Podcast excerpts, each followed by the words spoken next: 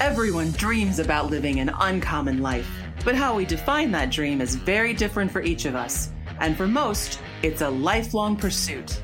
Welcome to the Uncommon Life Project podcast. We're going to introduce you to people who are living that life or enjoying the journey to get there. We're going to also give you some tools, tricks, and tips for starting or accelerating your own efforts to live an uncommon life, a life worth celebrating and savoring. Please welcome your hosts, Brian Dewhurst and Philip Ramsey. Hello, welcome everybody to another episode of the Uncommon Life Project. Thank you for the intro. That was awesome. We haven't thanked her for a while for the amazing intro she's done. Uh, let's go in. This is a simple step. You're here. You're ready. You are ready for a quick thing that you can do to help you advance your own uncommon life journey. And these are only five minutes. The clock is ticking. What are we going to talk about? Well, I am Brian Dewhurst. I wanted to introduce myself. Oh, well, And, thanks for joining. yeah. uh, so today's topic is meet with your accountant, and Before year end. before year end. I would say quarter t- quarter four is what we're really talking about. Yeah, trying to develop a cadence. I think it's going to be different for everybody, but you know, we work with a lot of people across a lot of different states, and I think the way accountants are designed, you know, they view a lot of their work being done in Q1, April of you know the following year, and so our perspective is you have to establish a communication expectation with them up front. And especially if you're a new entrepreneur or you're just starting your business and you haven't been through and you have a major shift to the way your taxes are going to be filed, getting in front of that is so important versus like putting your head down, trying to build your business, and then all deal with that in early April. Right. you are in for a world of pain.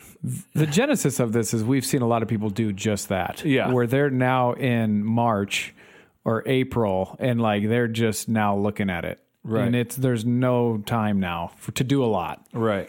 And, you know, if you have a large after tax investment account where you could have significant capital gains, this past year in 2021 was one of those years with the way the market was and, and the way bonds and interest rates moved.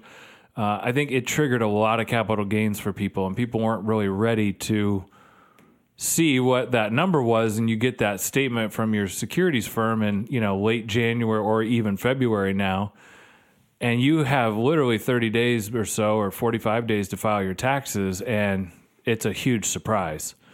And so you know part of this even for us is like we're not saying we're perfect we're not saying you know we've done this to the level for our clients that we even want but this is something we're focusing on uh, for us and our business and for our clients of of leading this discussion more in 2022 and beyond Yep. So meet with your CPA or accountant and what questions are they going to be asking them?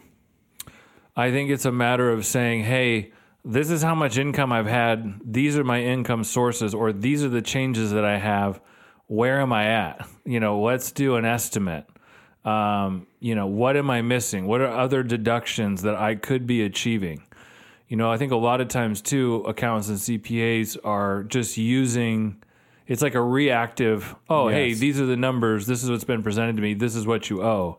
As opposed to like, hey, if you did this, this, this, and that, you would actually save a lot more in tax.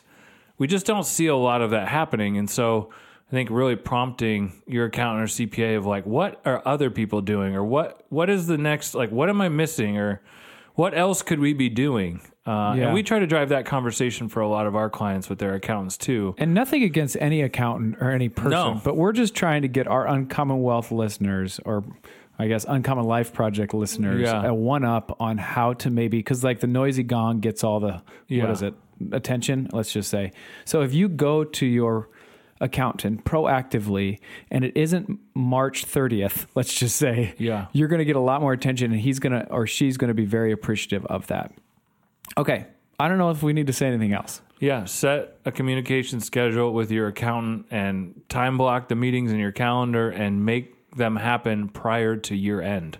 oh what a great simple step All right, that's it. You've been listening to Uncommon Life Project. Thanks for listening. Thanks, everybody. Bye bye. That's all for this episode of the Uncommon Life Project. Brought to you by Uncommon Wealth Partners. Be sure to visit uncommonwealth.com to learn more about our services. Don't miss an episode as we introduce you to inspiring people who are actively pursuing an uncommon life.